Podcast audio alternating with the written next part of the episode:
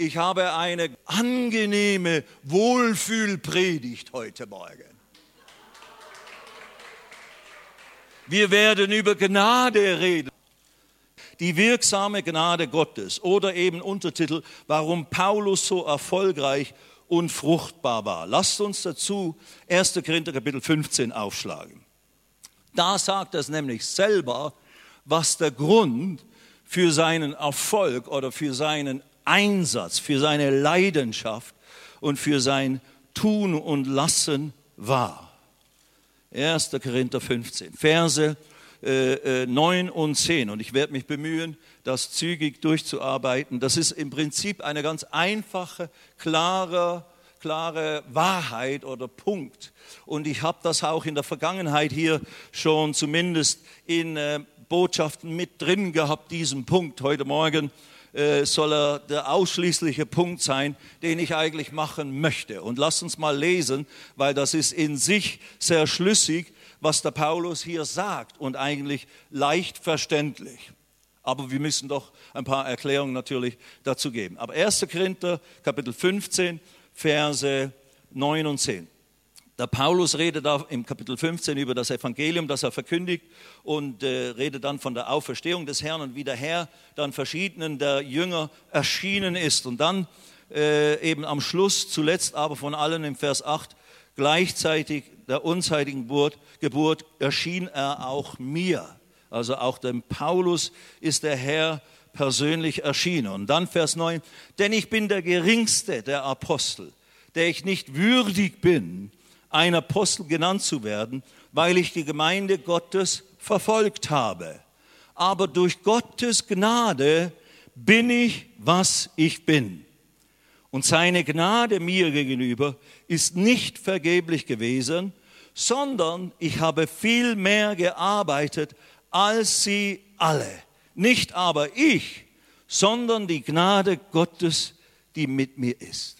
Also zuerst im Vers 9 stellt er fest, ich bin der Geringste, ich bin praktisch eine Spätgeburt oder fast eine Fehlgeburt, könnte man hier sogar interpretativ äh, sagen. Er redet von sich als einer unzeitigen Geburt und als einem, der überhaupt nicht würdig ist, als Apostel des Herrn. Ein Apostel ist ein mit besonderer Botschaft oder mit besonderem Auftrag beauftragter Gesandter.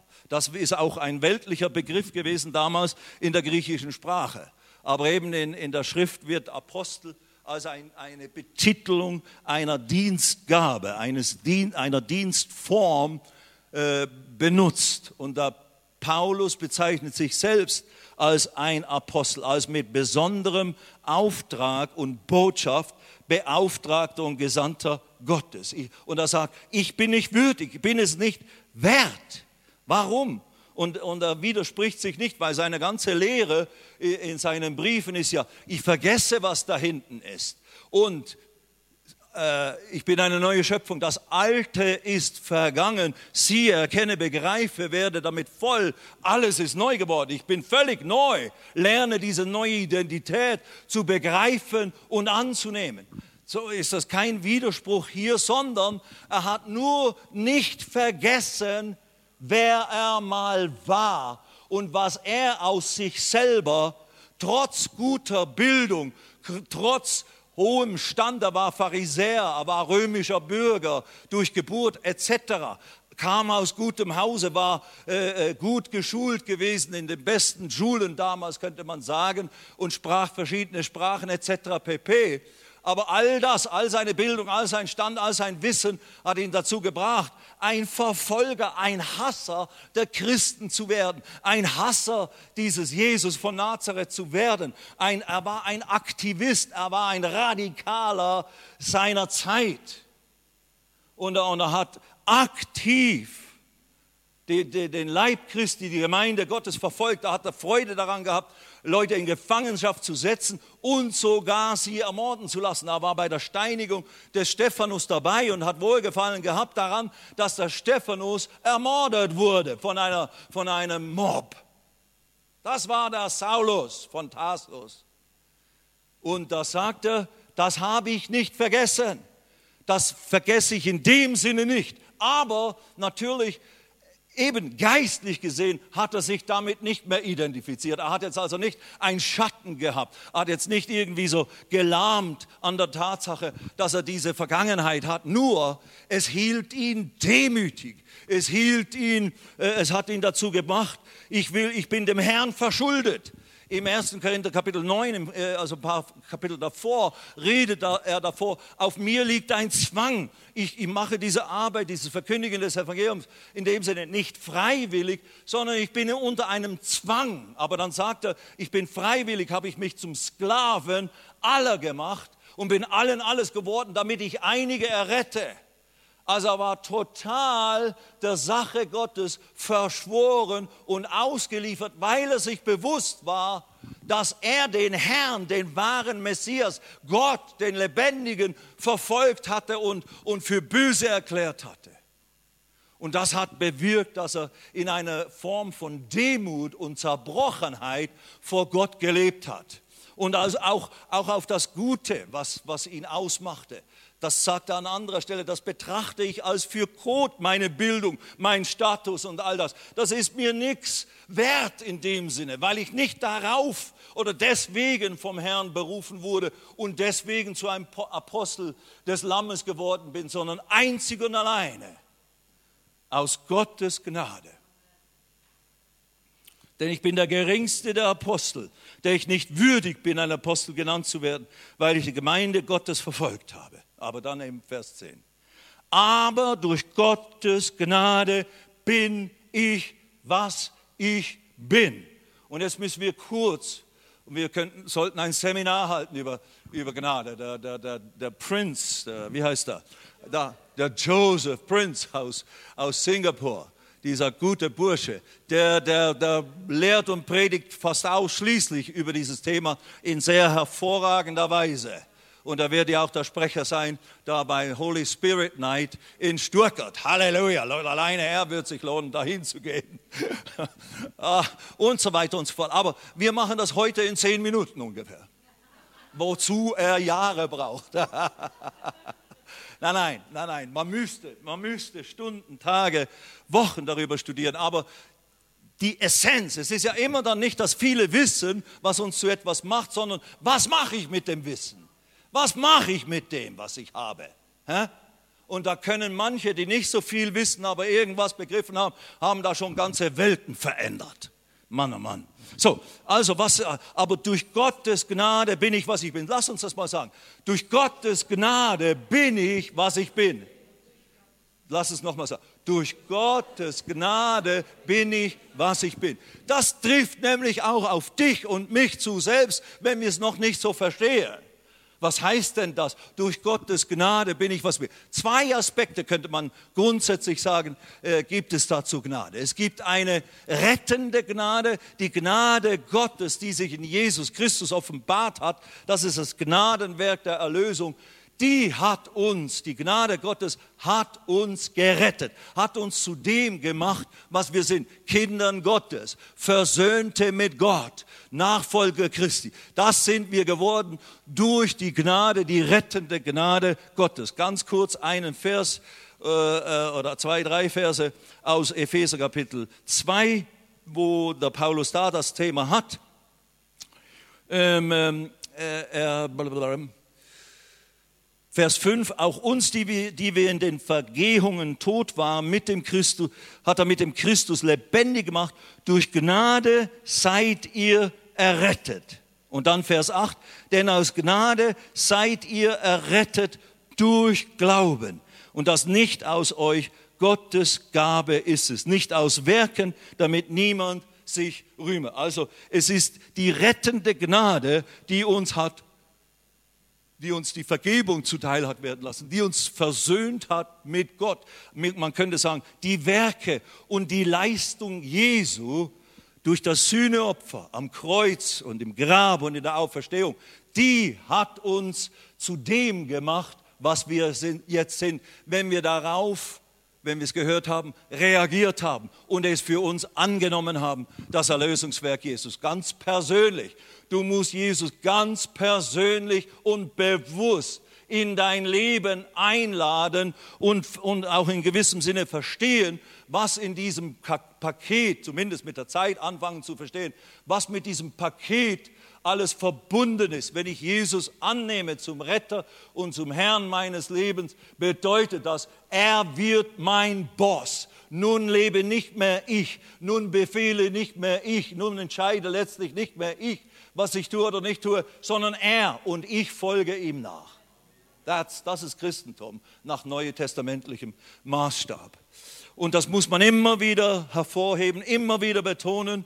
Äh, weil man könnte eben auch das alles nicht ganz begreifen. Aber es gibt diesen einen Aspekt der Gnade. Es ist diese rettende Gnade, die bedeutet grundsätzlich das, was Jesus getan hat für uns am Kreuz und das wir persönlich angenommen haben und das uns in den, in den Stand, ohne eigene Leistung, ohne eigenes Dazutun, ohne eigene Werke, einfach durch glaubendes Annehmen, sind wir in den Stand vor Gott versetzt worden, wo wir für Gott annehmbar sind, gerecht gemacht sind, wo wir, wenn wir jetzt sterben, in den Himmel kommen werden, ob wir eine Leistung vollbracht haben oder nicht. Halleluja!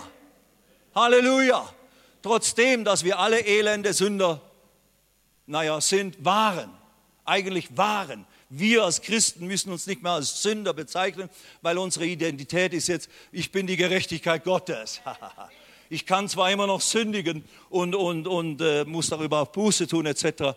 Aber ja, anyway, wir sind also die Vergebenen. Das ist der eine Aspekt.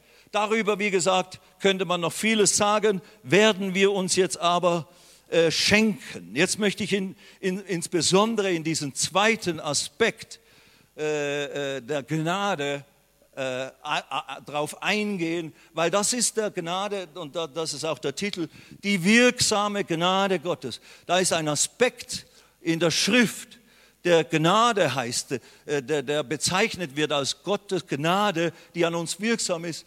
Der, der, der ist, das ist Gottes Einfluss in unserem Leben, der fortwährend in uns und an uns am Arbeiten ist. Okay, und dazu schlagen wir jetzt auch ähm, äh, äh, was ist es, Ephes, nein, Philippa Kapitel 2 auf, Philippa 2.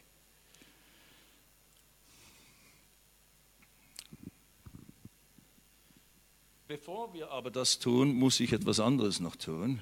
Du kannst schon mal Philippa 2 in Vorbereitung äh, aufschlagen, aber wir gehen nochmals zurück in, in 1. Korinther 15 und lesen da nochmals ein bisschen äh, weiter im Vers 10, aber durch Gottes Gnade bin ich, was ich bin. Und also dieses rettende Gnade hat mich zu dem gemacht, was ich jetzt bin. Und dann aber kommt dieser weitere, diese weitere Aussage, die ja ein bisschen sonderbar ist. Und seine Gnade mir gegenüber ist nicht vergeblich gewesen. Seine Gnade mir gegenüber ist nicht vergeblich gewesen.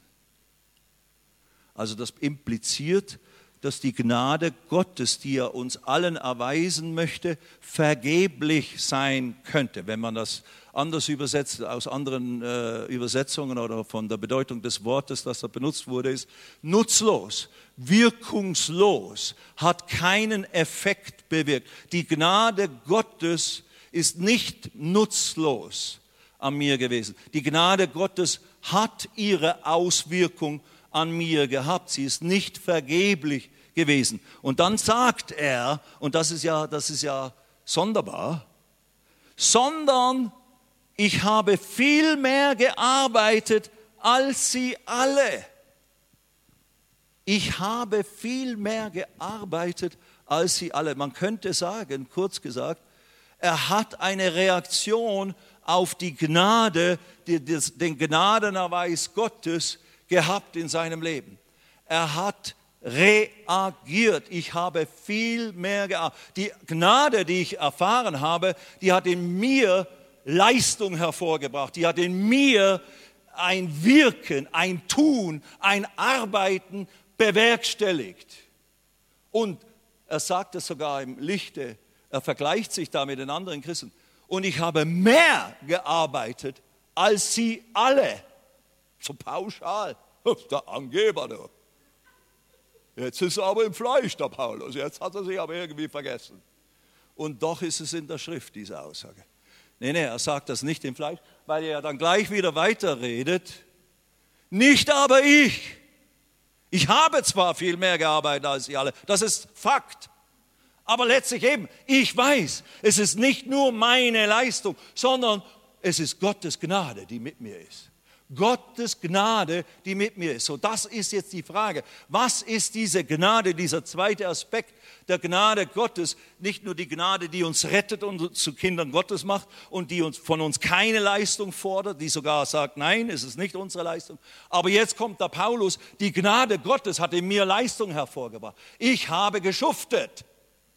Aber eben nicht ich, sondern Gottes Gnade, die mit mir ist. Wer möchte fruchtbar sein für den Herrn? Wer möchte erfolgreich sein bis zum Ende seines Lebens? Amen. Und eines Tages vor Jesus erscheinen und er sagt, komm mal rein, du guter und treuer Knecht, in das Erbe deines Herrn und so weiter. Unbedingt, bestimmt jeder, der von neuem geboren ist, absolut. Hier ist der Schlüssel. Die Gnade Gottes hat Paulus gerettet, aber die Gnade Gottes, dieser Einfluss Gottes, den wir gleich noch beschreiben werden, hat in ihm etwas bewirkt, was ihn zu Hochleistung befähigt hat, was ihn dazu gemacht hat, für Gott wahrlich Frucht zu bringen und sogar mehr zu arbeiten als alle anderen. Und das ist jetzt keine Einheit, jetzt müssen wir auch mindestens mehr arbeiten als alle anderen. Das ist jetzt nicht der Maßstab hier, der uns gegeben ist und dann bist du wirklich ein guter Christ, sondern nein, eigentlich musst du nur, wie es im Epheser 2 auch heißt, die Werke erfüllen und tun, die Gott zuvor bereitet hat, dass wir darin wandeln sollen. Du musst eigentlich nur den Plan Gottes für dich mit dir erfüllen. Wer möchte den Plan Gottes, den er hat für dein Leben erfüllen? Super. Die meisten, alles klar. Okay, jetzt gehen wir rüber zu Philippa, Kapitel 2. Die, die wirksame Gnade, die Gnade, die nicht nur uns gerettet hat, sondern die jetzt, dieser Einfluss Gottes, der jetzt gerade in dir, in mir, in jedem der, der wiedergeborenen Christen, der Kinder Gottes, am Wirken ist und sein Werk tut. Hier finden wir eine Beschreibung von dem, worauf der Paulus sich bezieht. Nicht ich habe es letztlich gewirkt oder nicht ich habe es verursacht, sondern die Gnade Gottes, die mit mir ist, die hat es bewirkt, dass ich mehr geleistet habe als sie alle zusammen. Okay, Philippa 2, Verse 12 und 13. Da ist auch so ein Paradox. Daher, meine Geliebten, wie ihr alle Zeit gehorsam gewesen seid, nicht nur wie in meiner Gegenwart, sondern jetzt noch viel mehr in meiner Abwesenheit, einleitend wird das hier gesagt, bewirkt euer Heil mit Furcht und Zittern oder arbeitet daran, euer Heil, eure Errettung vollständig zu machen oder auszuleben, den vollen Nutzen aus der Tatsache äh, zu ziehen, dass ihr gerettet seid, dass ihr von neuem geboren seid, dass ihr jetzt Kinder Gottes seid, dass ihr jetzt der Tempel des Heiligen Geistes seid arbeitet daran, tut alles. Und da könnte man eben natürlich jetzt auch stundenlang wieder äh, äh Dinge erklären und, und, und anhand anderer Bibelstellen zeigen, aber haben wir nicht die Zeit. Bewirkt dein Heil, lass das, diese Errettung, dies, ich bin eine neue Schöpfung, das Alte ist vergangen, alles ist neu geworden. Lass jetzt das die diesen Auftrag, du bist Botschafter an Christischer, Gott redet jetzt durch dich, Gott möchte durch dich die Welt verändern und beeinflussen. Lass dieses Heil in und durch dich seine volle Entfaltung haben. Und dazu braucht es von uns Reaktion. Und die Reaktion ist nicht nur am Sonntagmorgen in eine Gemeinde zu gehen, um Gottes Wort zu hören. Das ist gut. Das ist ein Aspekt des Wandelns im Geiste und im Glauben, dass man Anschluss hat an den, an den Leib Christi, der sich örtlich irgendwo manifestiert und dass man, an, dass man das Wort Gottes hört, dass man im Lobpreis vor dem Herrn ist, dass man Gemeinschaft hat mit Geschwistern. Yes, unbedingt das. Und da kann es beginnen, dass du angekurbelt wirst, wie durch so eine Predigt jetzt heute Morgen oder sowas. Aber dieses Werk der Gnade, das, dieses Auswirken deines Heils, das vollzieht sich Tag für Tag, Stunde für Stunde, ganz gleich, wo du geografisch gerade bist. Ob du jetzt an der Evangelisation in Pakistan bist und wuff, wuchtelst wie ein Paulus oder ein Jesus oder wie auch immer, oder ob du in der Arbeit hier zu Hause bist oder im Urlaub in Rimini. Ich komme mit. Oder im Camp in Österreich. Spielt keine Rolle. Wirke. Du bist immer im Herrn. Der Herr ist immer in dir und mit dir. Du bist immer Teil des Leibes Christi. Du lebst nicht nur mehr für dich alleine. Und das muss man lernen. Das muss man einüben. Wir sind alles von Natur aus Fleischköpfe. Nicht Hohlköpfe, Fleischköpfe. Wir haben viel Fleisch viel eigene Leistung, viel eigenes Denken und oh, das ist göttlich und das ist nicht. Oder ich spiele gerne Games, you know, da, da, da, da, da, und so weiter und so weiter. Ich bin ständig im Internet, Facebook, machen und tun. Ja, wir können uns total in diesem natürlichen, weltlichen Leben, das nicht in, in sich böse ist, verlieren ich, ich bin jetzt nicht am Predigen gegen all diese Dinge. Nein, ich stelle das nur fest. Lasst uns lernen zu leben, nicht mehr nach unseren eigenen Interessen und Vorlieben, die unser Fleisch befriedigen und sättigen und unsere natürlichen Hobbys erfüllen und und ich bin ja frei in Christus und die Gnade reicht ja aus, Halleluja und so weiter. Ich kann ja machen, was ich will. Ja, ja, ja, und doch nicht. Ich gehöre nicht mehr mir selber, hat Paulus gesagt. Ich bin teurer erkauft worden. Mit was?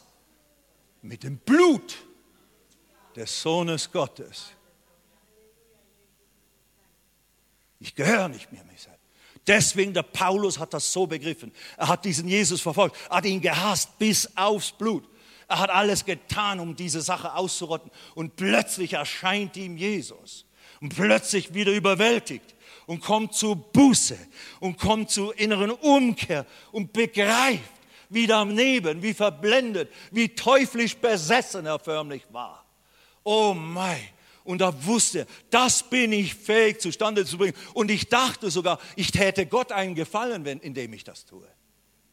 Deswegen hat das in ihm, in ihm Werke der Buße hervorgebracht, die ein Leben lang angedauert haben. Der ist nicht nach ein paar Jahren, jetzt habe ich mich jetzt genug hingegeben, jetzt lebe ich wieder mal ein bisschen für mich. Nein, er ist als Märtyrer gestorben. Er war jahrelang im Knast um seines Glaubens willen und hat das nicht verleugnet, hat das nicht aufgegeben. Koste es mich, was es mich kostet. Ich gehöre ihm. Ich will das Heil. Ich will zum Ende ankommen. Ich will dort ankommen, wo ich hin muss. Ich will nicht dort landen, wo, wo der Rest der Welt hin müsste wenn sie nicht zu Jesus kommen, wenn wir ihnen das Evangelium vorenthalten.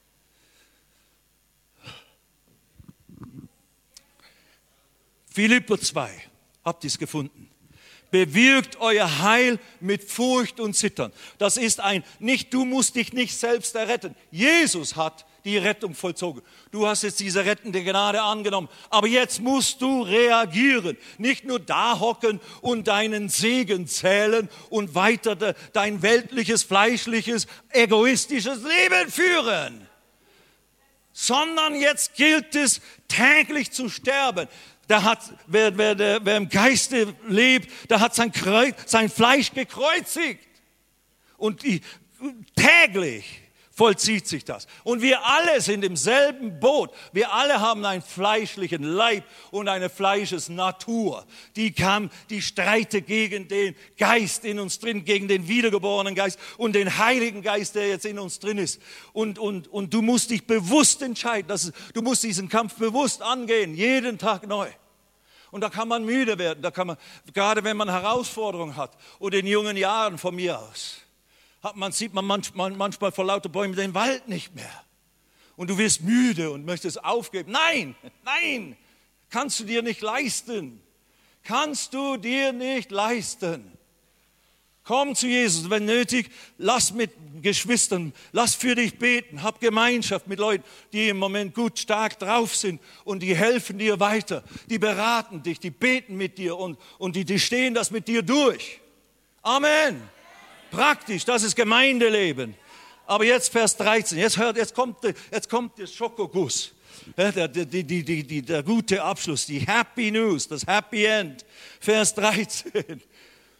Denn Gott ist es. Also da heißt zuerst hieß es, bewirkt, arbeitet an eurem Heil mit Furcht und Sitte, mit aller Ernsthaftigkeit. Bewirkt dieses Heil, lebt es aus. Und dann kommt dieser Widerspruch fast.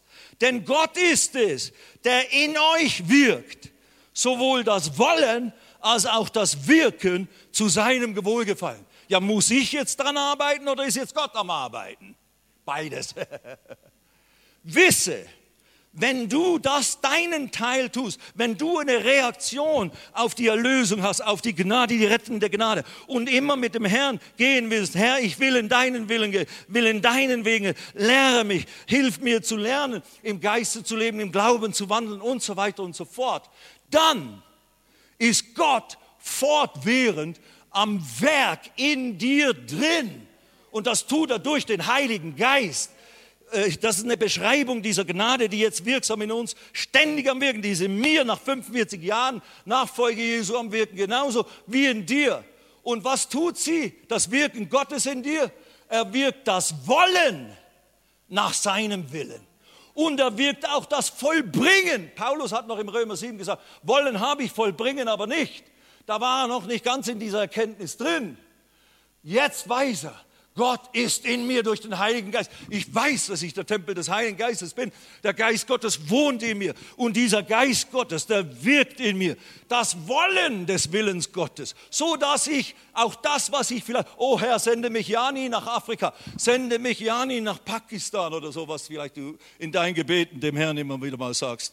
Pass auf, was du bist. Anyway, aber Gott kann in dir das Wollen auch zu den unmöglichsten Dingen, die du dir nicht vorstellen kannst, dass du die damals, die mal tun könntest und im Namen des Herrn da irgendwie tätig sind. Er kann das Wollen in dir. Er wirkt, nicht nur kann das, er wirkt es in dir, wenn du es erlaubst, wenn du darauf reagierst, wenn du sagst, ja Herr, wirke dein Werk in mir. Heiliger Geist, wirke dein Werk in mir und wirke das Wollen und bring auch das Vollbringen zustande. Das sind auch die Schwächlinge unter uns nicht mehr disqualifiziert. Das sind auch die Oberfleischköpfe nicht mehr disqualifiziert. Ich suche immer den Weg des geringsten Widerstandes. Ich bin immer da gelockt und gereizt, wo es fleischlich ist und wo es nicht Gott wohlgefällt. Ja, join the club sind wir alle in gewissem Sinne. Der eine mehr da, der andere mehr da aber Gott ist fähig und ist fortwährend, das ist das Verständnis, er ist fortwährend am Wirken durch den Heiligen Geist in dir. Das spürt man. Ich will jetzt ja da, aber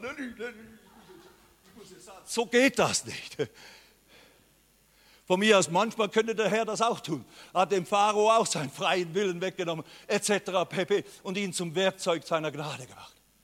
Aber in dir, Herr, heute wirke mir dein Wollen und bringe es in mir zustande, dass dein Wille nicht nur ein Wollen ist, ein Wunsch ist, sondern dass er auch zustande kommt. Warum? Es geht dabei nicht nur, damit ich die Fülle des Erbes hier antrete, das ist auch richtig. Heilung, Gesundheit, Wohlergehen und, und, und, und, und. Aber damit in mir und durch mich diese drei Milliarden Unerreichten eine Hoffnung und eine Chance haben, dass ich eines Tages zu ihnen komme oder jemanden beauftrage in meinem Namen und im Namen des Herrn. Ich schicke ihm mein Geld und jetzt geh dahin und predige denen das Evangelium. Endlich, dass sie auch mal wenigstens eine Portion bekommen haben. So hat die verlorene, unerreichte Welt, und das ist unser Motto, die Verlorenen im Allgemeinen, die Unerreichten im Besonderen mein Herz, wenn ich mich frage, was treibt mich, was ist meine Vision, was ist mein Anliegen, es ist die Armen dieser Welt, die Ungebildeten dieser Welt. Da kann ich gut predigen, die merken es nicht, wenn ich nicht so gut predige. Oder so. Nein, nein, das ist nicht der, nein, Entschuldigung, blöder Spruch, der war nicht vom Herrn. Nein, anyway, nein, die Armen dieser Welt und die Unerreichten dieser Welt. Das ist das, was in meinem Herzen drin ist. Das hatte ich in gewissem Sinne schon als Hippie. Ich wollte zu den Armen und den Dorfleuten in Indien und so weiter gehen, um von denen irgendwie zu lernen. Aber da hatte ich Jesus noch nicht und da habe ich vor allem gesehen, die, die sind ja noch viel schlimmer dran als ich und so weiter. Aber jetzt ist Jesus mir erschienen. Jesus hat sich mir offenbart in seiner Gnade und hat mich gerettet und aus dem Schlamassel rausgeholt und hat mir seine Gnade widerfahren gehabt gelassen. Ich habe sie angenommen zur Rettung. Und täglich reagiere ich auf seine jetzt wirksame Gnade, die jetzt in mir das Wollen und das Vollbringen hervorbringt zu seinem Wohlgefallen. Sind wir dabei vollkommen? Machen wir Fehler oder keine Fehler? Wir machen Fehler. Aber wenn wir Fehler machen, wenn wir mal einen falschen Schritt tun, stehen wir wieder auf, bitten um Vergebung und machen weiter. Und Gott ist fähig und er ist kein Versager, wenn er es bei Paulus zustande gebracht hat, bei all den ersten Christen damals, dann ist er fähig, das in dir und in mir zustande zu bringen und ist ja schon voll im Gange. Ganz gleich, wo du jetzt gerade bist, an deinem Wachstumspunkt und, und, und wie soll ich sagen, Erfolgspunkt im, im, im Wirken im Reich Gottes oder eben, wo du eben noch nicht bist. Das spielt keine Rolle. Der Herr ist da und er ist in dir, wenn du ihn zu deinem Retter und Herrn gemacht hast. Amen. Und er ist jetzt am Wirken, in dir, in mir und fortwährend. Das ist eine beschreibende Definition von Gnade. Es ist dieses Charis, ist das griechische Wort, wir sind am Schluss. Der göttliche Einfluss auf das Herz oder den Geist des Menschen, des Christen und seine Reflexion und Auswirkung im Leben des Gläubigen. Lass uns noch eine letzte wunderschöne, ähnliche Aussage lesen im Hebräer 13. Ich bin fertig. Der Gott des Vers 20. Der Gott des Friedens aber, der den großen Hirten der Schafe aus den Toten heraufgeführt hat, durch das Blut eines ewigen Bundes. Unser Herr Jesus Christus, der Gott des Friedens, unser Herr Jesus Christus.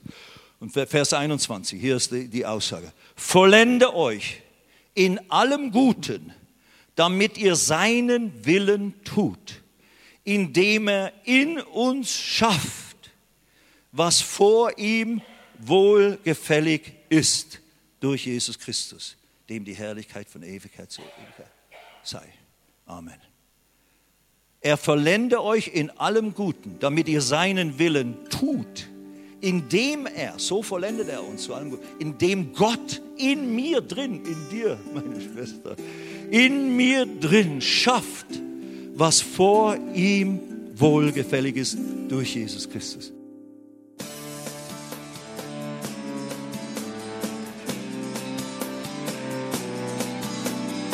Liebe Zuhörer, das war ein Ausschnitt eines Gottesdienstes hier im Gospel Life Center.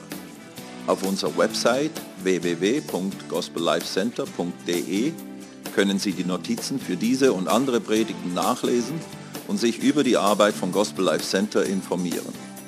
Wir wünschen Ihnen Gottes Segen.